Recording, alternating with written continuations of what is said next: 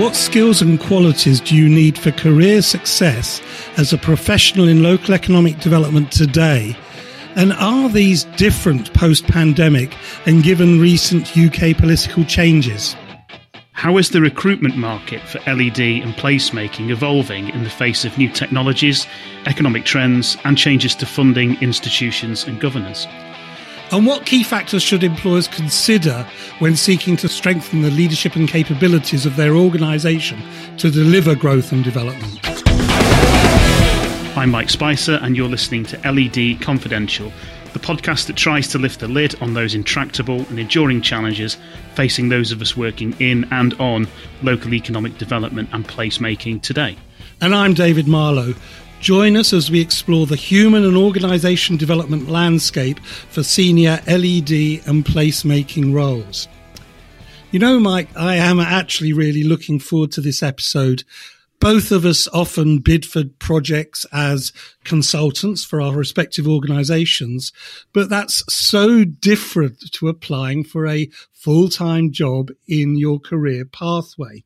And thinking about it, I suspect that it's exactly 20 years to the month since I last applied for a chief executive role, which was actually the role at the East of England Regional Development Agency, which ultimately led to where we met. So uh, that in itself is quite interesting.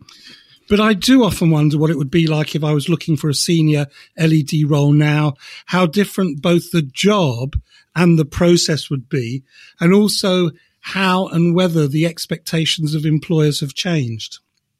Well, D- David, thanks for making me feel old and, and taking me all, all the way back a long time ago. Can you remember what they first asked you at the EDA interview? I vaguely remember being asked a version of the question that we tackled in our first uh, podcast episode, actually, which was about how you meaningfully tell a story about local economic development with evidence. I feel there hasn't been a year since probably when I've I've not revisited that question.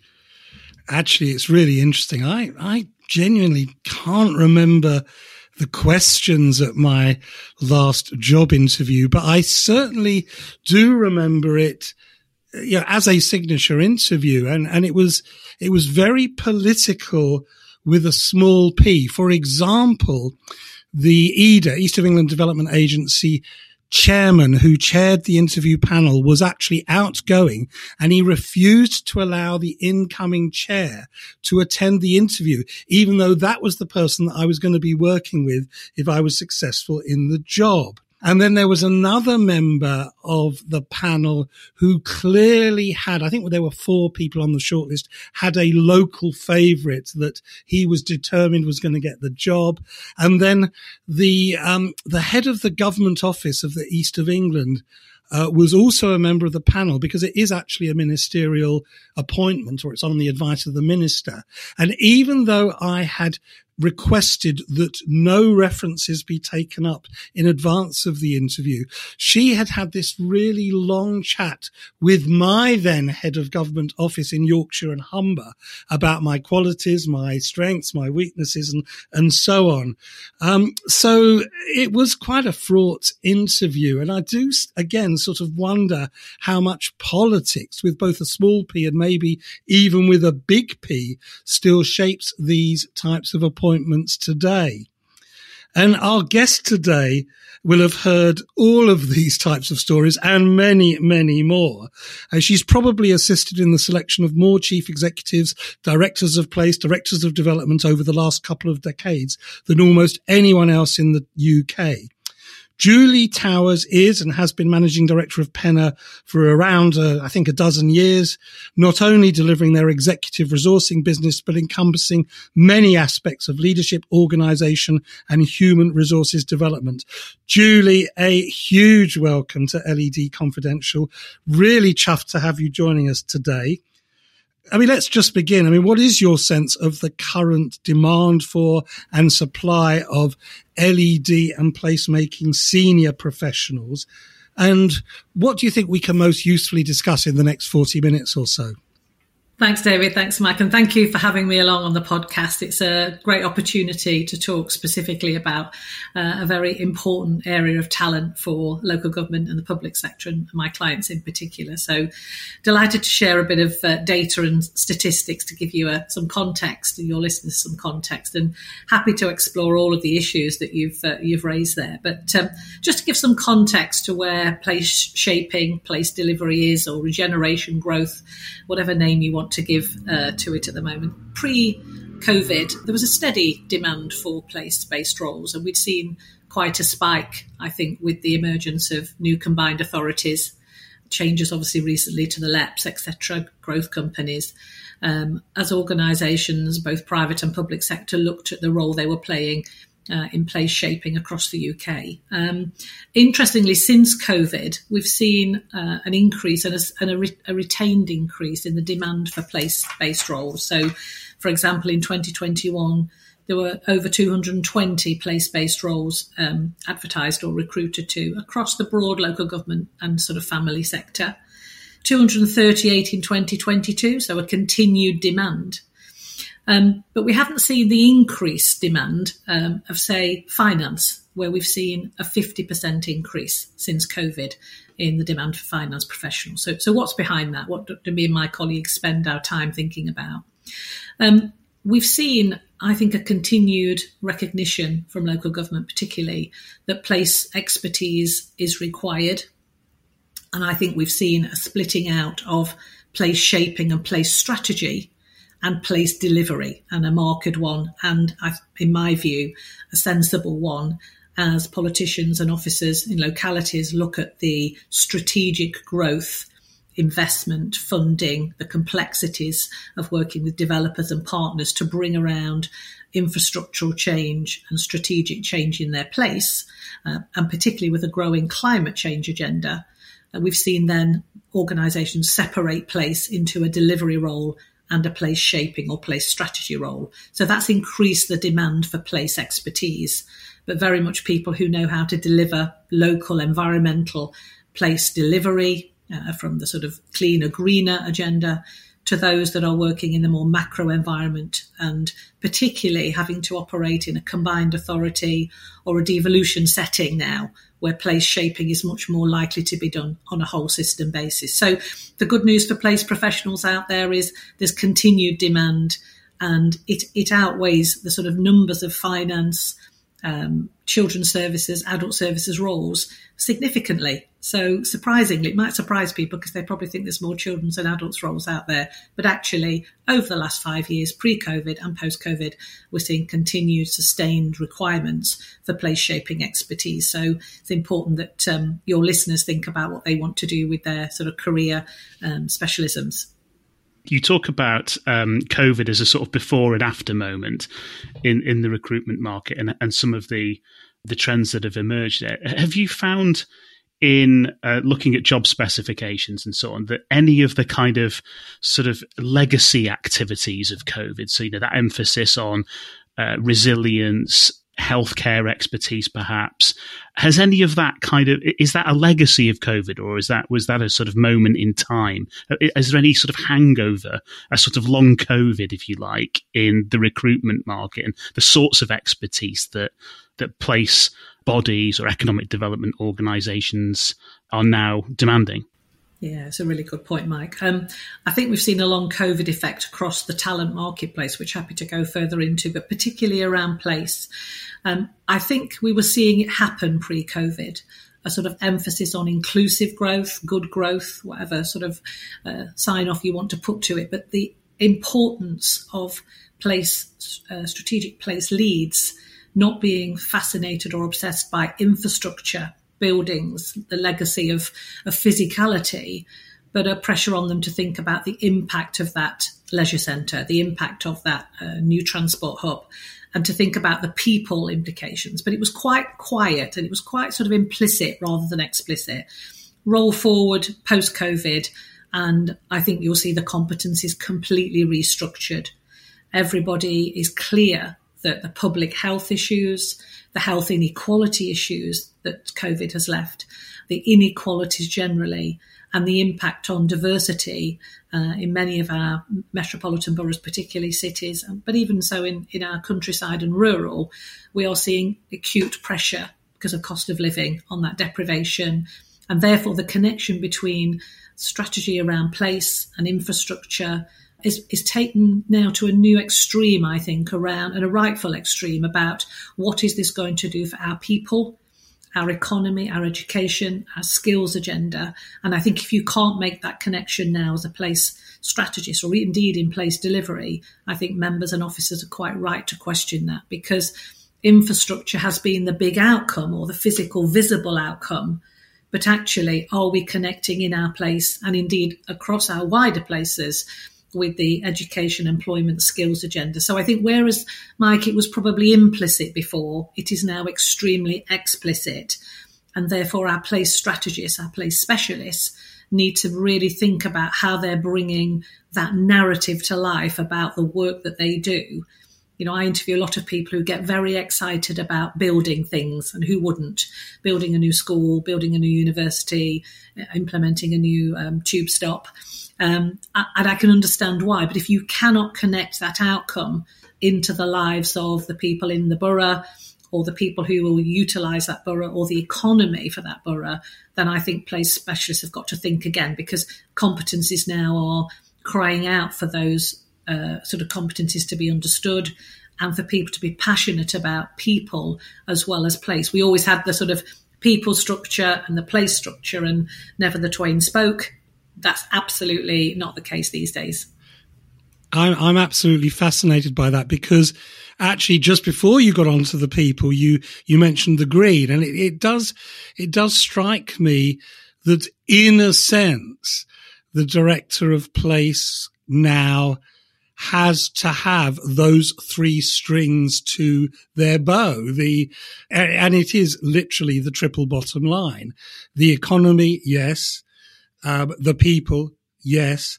And, and now you certainly couldn't do it without contributing to net zero, contributing to, you know, maybe, um, nature recovery, um, active, healthy living and so on. So, so you've got, you literally do have the triple bottom line as fundamental to that type of role? I mean, it, do you observe that A in your clients and B in the career pathways of people who are getting these roles? Yeah, I think definitely, David. I think it, you know, it used to be the, the primary experience one looked for in these roles was people who had delivered big programs of, of change, big programs of physical infrastructure, the program management and the ability to manage budgets, developers, outcomes were sort of weighted very high. I'd say five years ago, that was a sort of a key priority. I think post COVID, that's swung quite a long way. I think we still want to see that people understand the complexities of working in that um, sort of plan uh, deliver outcome phase, but actually the softer skills of place shaping, the more strategic thinking around people, economy, community, inequalities definitely now trumps the fact that you've done some great infrastructure. So I think it's been quite complex for some of our place candidates, both interim and perm. And we saw quite a lull after COVID where everybody sort of st- stepped back for a while. And there were a lot of place people that had been busy previously that were then quite quiet. It sort of took a while for almost the sort of reshaping of the place role and the place function as people said, what does this look like in a post COVID world? So we are seeing more demand for those political skills. Um, I think the partnership skills now are right at the top of the, the list because of the new landscape and still changing landscape of local economies. Um, obviously, we've got growth of combined authorities, and I think more to come. So, how do we live in the macro environment in a whole system where we've got to co design and co create requires a different set of leadership skills than just have you built something? Do you know how to fund economic regeneration? And the questions that members are rightly asking is saying, what is this what difference is this going to make to my residents? How is it going to get my local community into work sustainable work and improve their lived outcomes? So i think that the, the conversation has shifted enormously probably more in this space than any other. And i'd just add icing on the cake for this area is the huge risk that's now been exposed, I suppose, in this space around investment. Many of us will have read the public interest reports on Thurrock, Sheffield Trees, you, you know, whatever it is. There's a, there's a big cost to place shaping. There's a big reputational risk. There's a big commercial investment piece. And I think, you know, with the huge pressure now on public funds, that the director of place, the director of regen role, has a much broader remit and a much broader set of um, leadership skills to demonstrate than have you built something. I was just thinking, actually, one one of the questions that I think as consultants we sort of obsessed with a bit in the COVID days was, you know, what would the enforced working practices, remote working and you know, doing everything over Teams and Zoom, how would that, how might that affect the relationship between people and place as it you know plays out in businesses in in in economic development bodies among others. And you know particularly in the in the area of recruitment where you had people potentially taking up roles at the other side of the country. Have you seen any kind of legacy of that? Are you seeing that economic development organizations are looking further afield potentially if they can make those work, uh, remote working relationships work for them. Has there been any impact on the kind of if you like the sort of the the geographical scope of uh, recruiting activities? Yeah it has mike and some good some not so good. So I think at the beginning of COVID and when we were all starting to get back into our this is how it's going to be normal, we did see candidates take jobs up further afield than they perhaps would have done previously because of the ability to uh, agile work and the sort of commitment to hybrid working that was starting to emerge. I think flip that forward 12 months and we've seen a high number of, uh, most authorities are running somewhere between 50 and 70% in some cases of people who've been hired since lockdown. Now you imagine that number. In some private sectors, it's even higher. I was with one authority last week who said that 45% of their staff now had joined since lockdown. No corporate memory to working previously in a place with a set of people. So the new norm, I think, has created part of the, the challenges we've got around talent acquisition and retention at the moment. I think for place specialists, it was probably even harder because actually coming to a place, working in a place, being part of a place when you're its place advocate was, I think, just a sort of uh, uh, the obvious thing, wasn't? You came to a place, you lived, you felt it, you heard it, you walked the streets, you walked the shopping centres, you felt it. When we were remote work, working, keeping that advocacy and ambassadorial um, approach was probably harder for people. So I, am in two camps here. As a recruiter, I will tell you that if you want the best choice of talent, you need to open your doors as wide as possible and be open to hybrid working. As a human being and an employer myself, that is not sustainable if you're not really thinking about what's going to engage people to your role and to your organization. And if and if you are a place-based organization which councils are then that's even harder. So you've probably got to find a balance. And most clients now are saying to us you know at senior leadership level i expect my senior leaders to be in and on the organization in and on the community not popping in. Now what does that look like? That might look like two or three days in two or three days out. You might build that relationship differently if you've been there a little bit longer. If you've got longevity, it's easier apparently to you know keep connected with your organisation. If you're new, you need to be more physically in the place. But I'm also conscious that members will say to me, staff employees are a big part of our economy. They're a big part of our shopping and our retail, our hospitality every time I visit a, a place to, to, go and see a client, I buy a coffee or a sandwich or, you know, I'll stay there.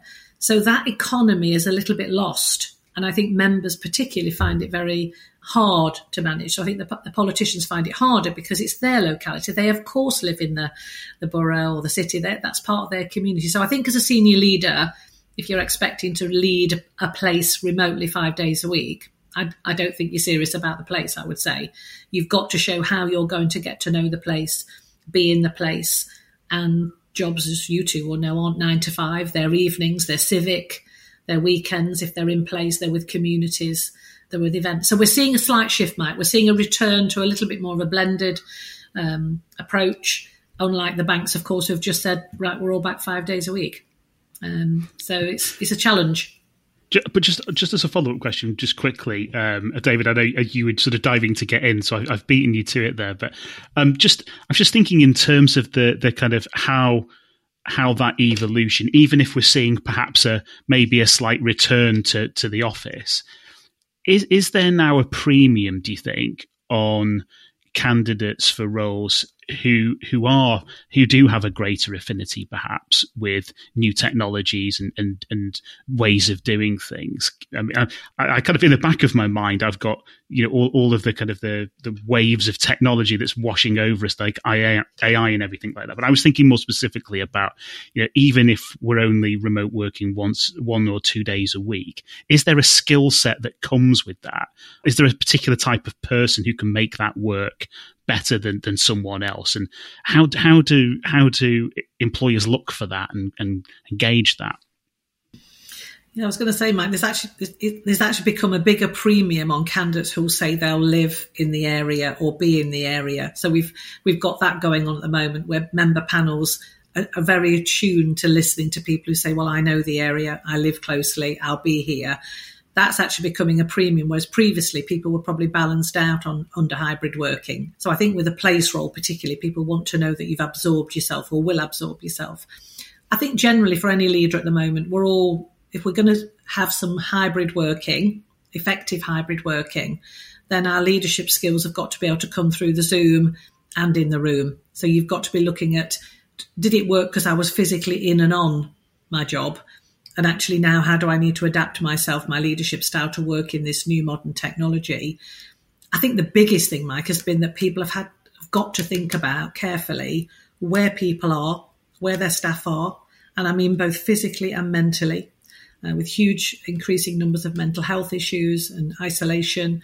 And as much as people don't want to come back to work physically, there are impacts on them of working from home remotely. We, we're all aware of them.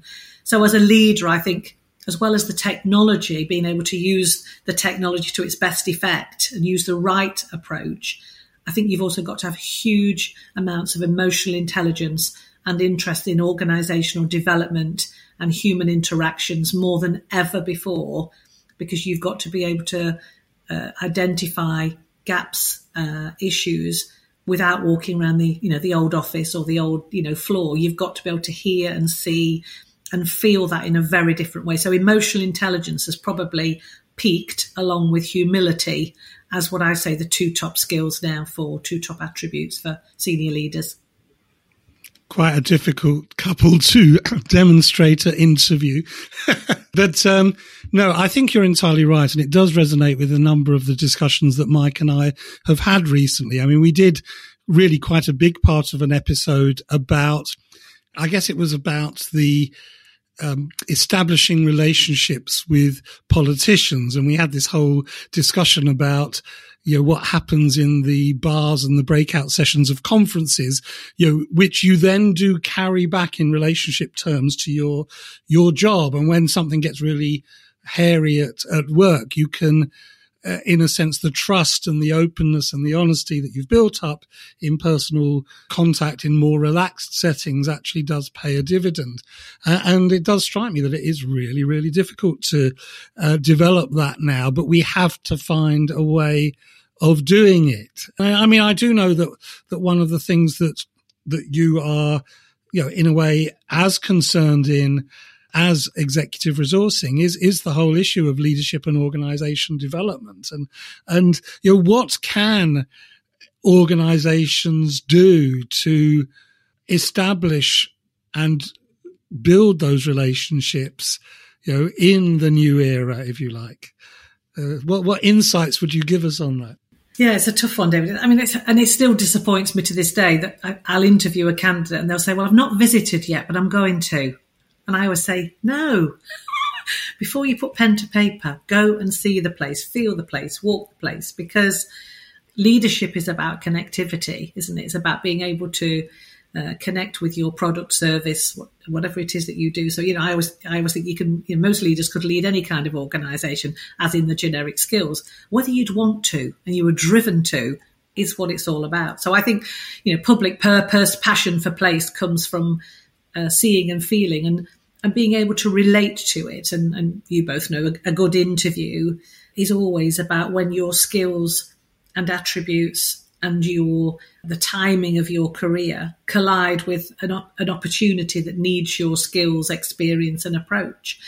And if you haven't visited the place, I'm not sure how you're going to know that because you can read online, you can, there's peer reviews these days, there's lots of reports you can read, but there's nothing replaces the physical face to face. And, you know, as we are in whatever the new norm is, you can go to places, as I keep saying to people now, you know, the buses, the planes, the trains, the tube, they're all working.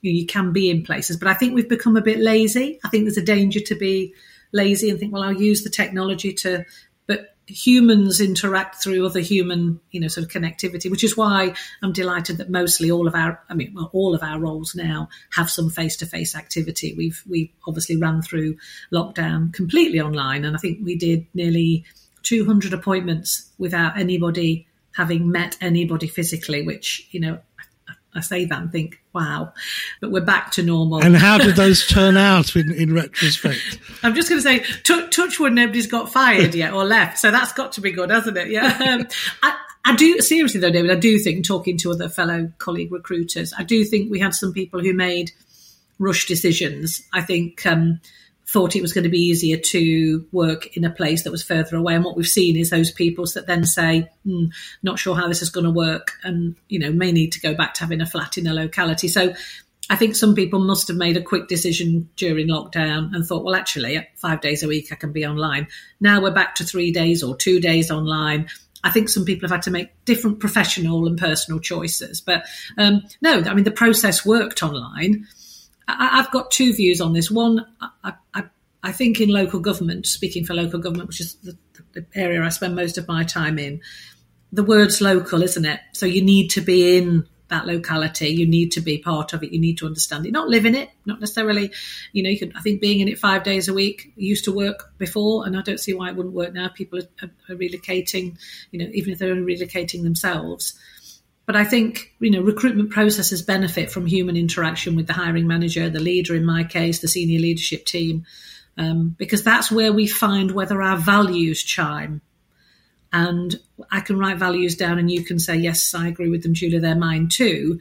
Until we behaviorally test those, we don't really know. So I think, you know, lots of human interaction, lots of assessment, having a whole range of things as a recruiter is really important because one or two things alone will never tell you whether somebody is the right fit. And as a candidate, won't give you enough interaction to, for you to make that judgment either. So I'm a great believer in the more interactions, the more real life. I did a, a large place role just before lockdown, actually, and we took all the candidates out on a, a tour with a graduate uh, from the graduate program of the council ask them to come back and feed back to the portfolio holder, ask them to go and talk to some residents, because it's not just the strategy and the sort of intellectual capability, it's the competency to communicate and engage others in what is now a very co designed and community led, politically led agenda. I think 10 years ago, David, you know, we'd have been talking about members definitely being part of the process and being very visible but I think less politically led than we are where we are today. It's it's rightly so, more politically led, more community led, more diverse and more complex, requiring officers to, to channel soft skills way more than hard skills. I mean, before Mike comes in, I, I must ask you because, I mean, obviously I, I'm not in the job market anymore, but I look at um, recruitments and I look at appointments and sometimes you know the candidate and you know the place and you just know in your heart that is not going to end well. And of course, you have seen hundreds of these. And, and, you know, to be fair to members and chief executives, they're only going to appoint one director of place every few years. So they don't, it's not their day job, so to speak. They don't see hundreds of these things. There must be times when you also have that feeling. But for some reason, the members or the appointment panel have got it fixed in their head that we must have A or we must have B. How do you actually handle that when you just know that they're making a mistake. Because let, us be honest, the appointment decision is probably one of the, the senior appointment decision is absolutely critical. Uh, and, and, yeah, I, I've seen a few in the last two or three years and I've just thought that's just not going to end well what do you do when you find yourself in that situation and members are leaning terribly towards making what you yourself professionally would say, I don't think that's going to work? What do you do? Oh, that's a great question. Um, I, I, I, I, would try not to think that my view is the right one. Of course, we're not king or queen makers, as I always say. I think as recruiters, we, we do have a duty of care to make sure that the process unearths any bias or sort of any preference that's not grounded in evidence. Um, and you try and look at why somebody's coming to a conclusion that they are the perfect person when you're seeing something differently. And you have to be evidence based. That has to come through assessment. Um, that has to come from interviews. That's the things that you see off outside of interview process as well as inside. So you know it's not a recruitment isn't a science; it is an art and a science. A touch wood. There's only two I can think of where I have actually said I think this is an unsafe appointment. You try and avoid being at the point where you are being asked, um, particularly as I, have had the privilege of working with many commissioners and government when they've intervened, and, and they often will say, "Does anybody see any, you know, is, issue or risk?" I, I would always try and avoid that point by talking to the leader, the mayor, the members way before then to say, this is going to be an issue and I can see that you're you're ignoring it or you've chosen to ignore it and you need to unearth that. So you have to have some tricky conversations with hiring managers who don't always like that because they've got a view. Twice I've been in a position where I've had to say I am concerned about this appointment, but it is your appointment members and where I've had to step into a room with a leader and say, why are you supporting this appointment? Because you, I can see that it's not the right candidate for you that, that leader gave me a perfectly good reason why they were choosing that approach. So I felt validated and put it on record with HR. Uh, members are members, they get to make their decisions. And I've seen somebody make a decision because of groupthink. And that's my worst one because whether we like it or not, we work in a mostly a, a cabinet, a strong leader model, a, a mayor model. Um, and that one relationship, whilst it is not the only relationship for a local government officer, it's a really pivotal one. But I think it's if recruitment's done well, you take your time over it, you have lots of interactions, you do lots of different assessments, you unearth things and try and find ways of showing the panel different sides of people that they may not get to see. I think due diligence. If you do your work properly, hopefully you don't get to that.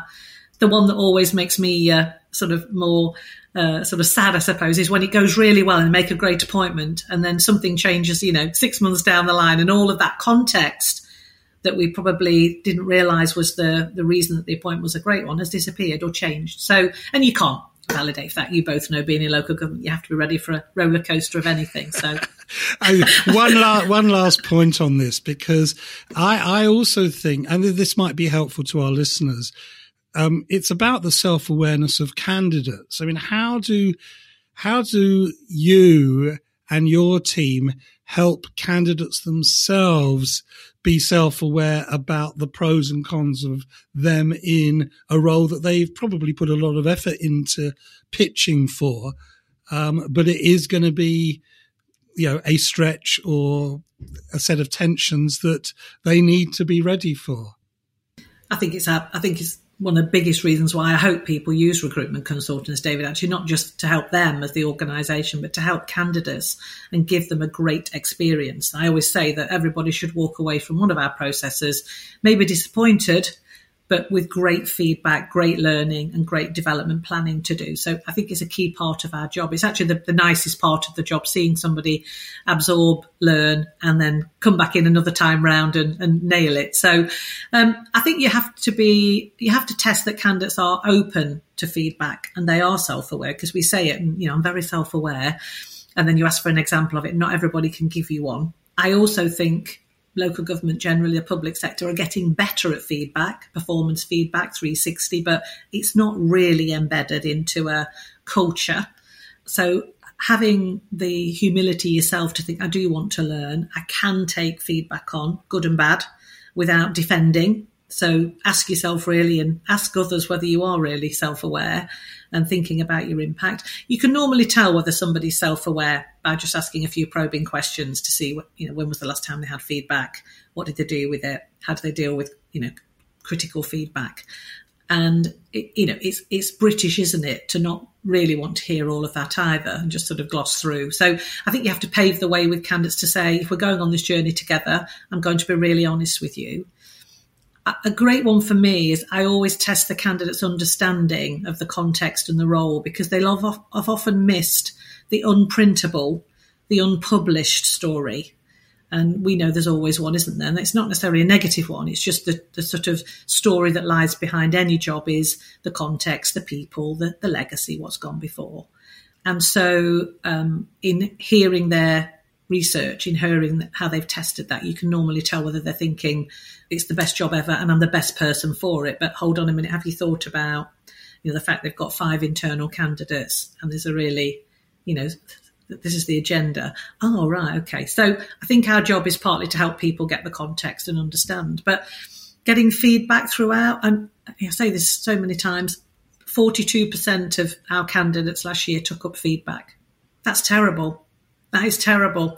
Sorry, I'm gonna, I say it every year, try to terrible. And we offer we offer feedback at every stage, and I'm sure my other co- competitor colleagues do.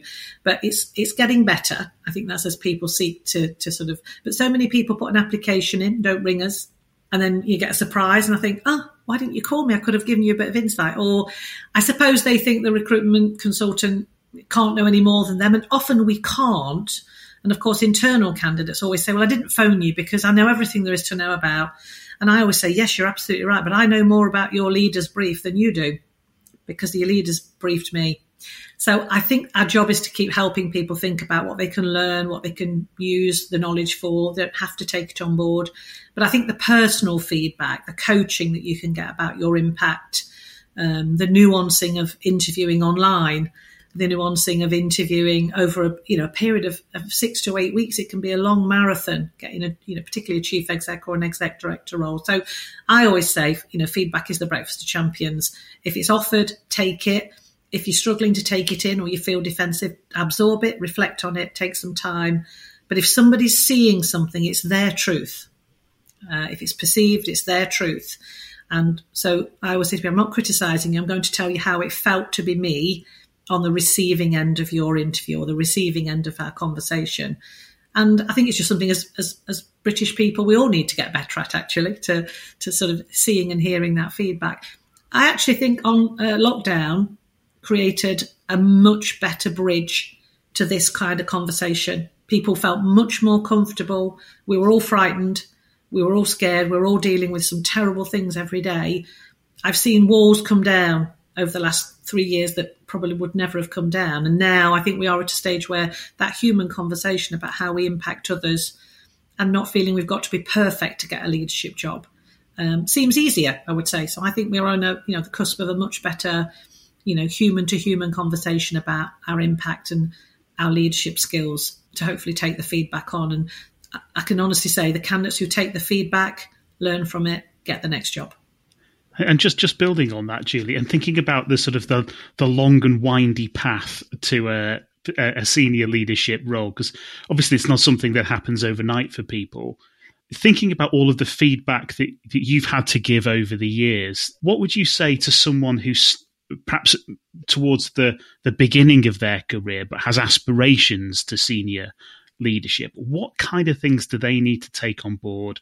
What sort of things do they need to focus on to develop themselves so that they can be, you know, really compelling candidates in a future um, recruitment process?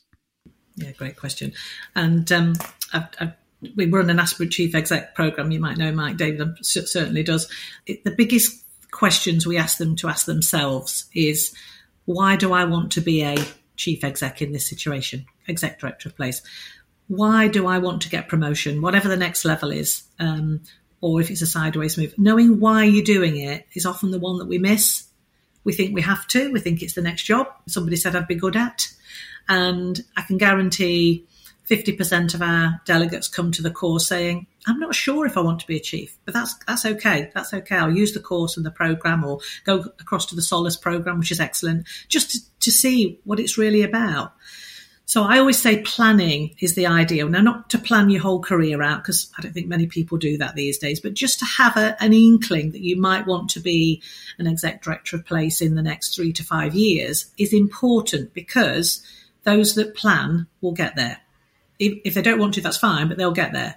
So I do think you have to be able to see yourself in that role or start to think about as I go on that journey, because I think that's that's the journey for me. What do I need to build around me? The people who get appointed have normally put the networks in place. They've normally gone and done the learning.